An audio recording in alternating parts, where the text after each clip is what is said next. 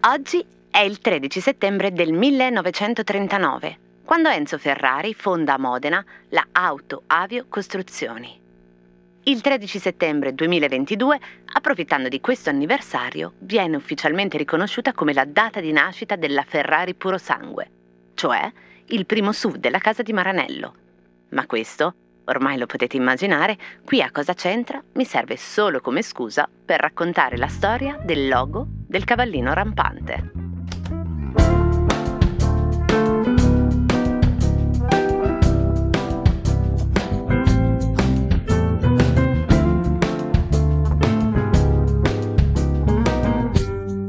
Cosa c'entra la Ferrari con un aviatore?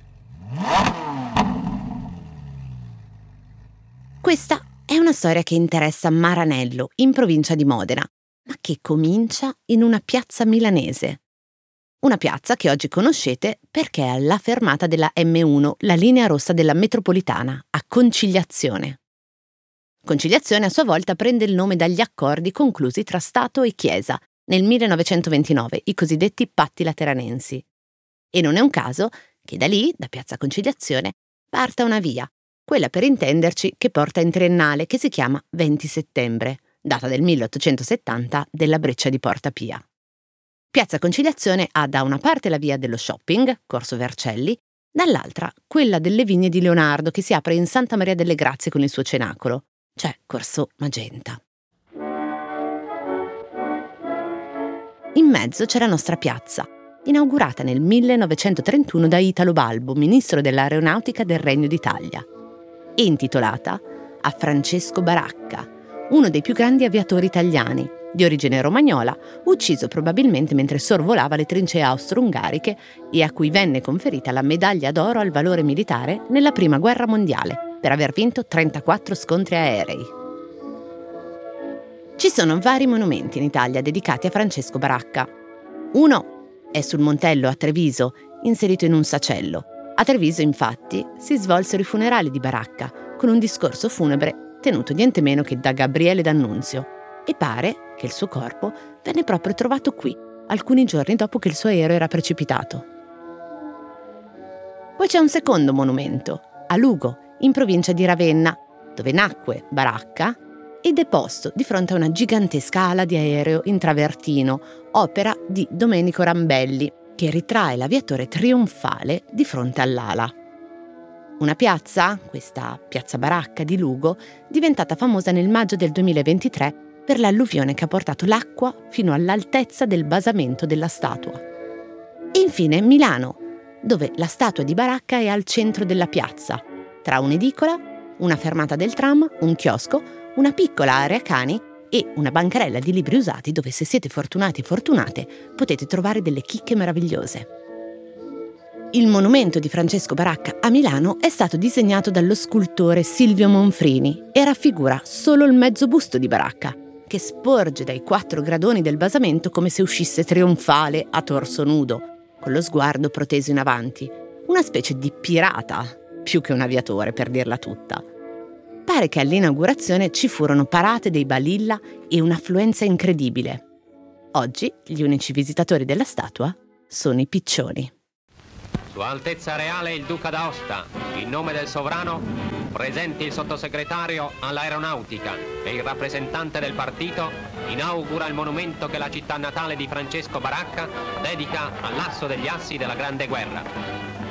Ecco, sul basamento di tutte queste statue, nel caso di quella milanese fatta dall'architetto Ulisse Stacchini, contendendosi la metà destra di fianco al fascio littorio, visto che Baracca era morto nel 1918, la scelta del simbolo fascista probabilmente si deve più che a lui, all'epoca nel quale venne eretto il monumento, c'è un cavallino rampante che guarda alla sua destra, omaggio al portafortuna che il pilota aveva dipinto sulla carlinga del suo SPAD. Pare infatti che Francesco, fin da giovanissimo, avesse manifestato un'irrefrenabile passione per i cavalli.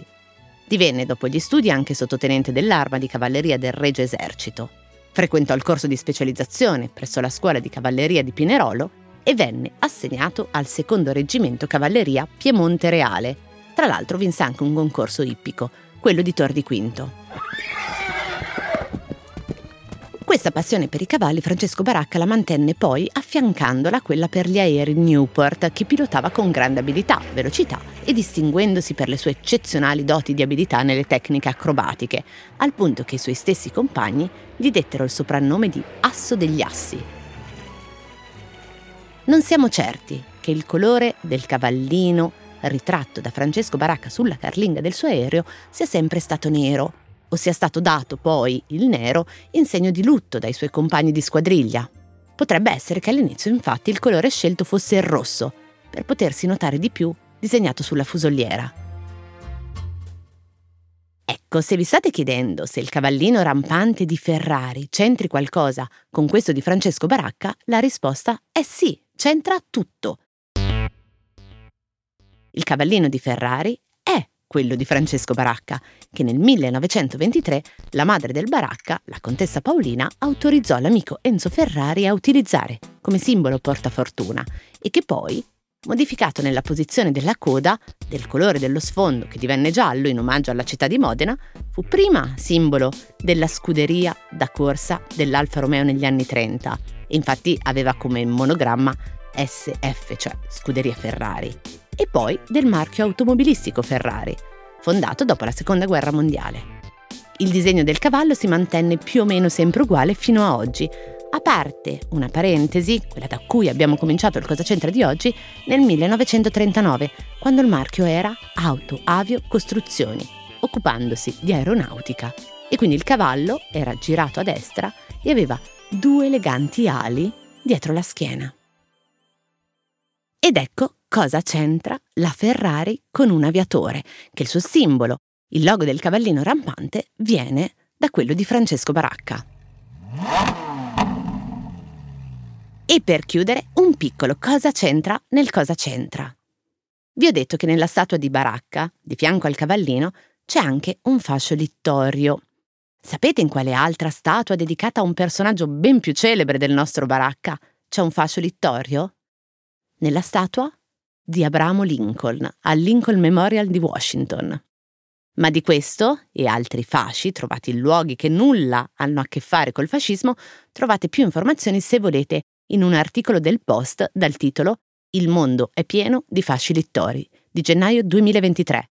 Un argomento su cui torniamo anche qui a cosa c'entra tra un paio di giorni, parlando di un altro segno che ha fatto una bruttissima fine, la svastica.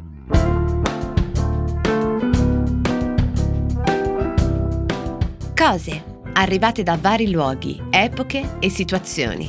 Sono sintomi, sono diagnosi e a volte sono soluzioni. Messe una accanto all'altra ci raccontano chi siamo. Io sono Chiara Alessi e Cosa c'entra è un podcast del Post in cui partendo da un fatto del giorno vi racconto la storia delle cose.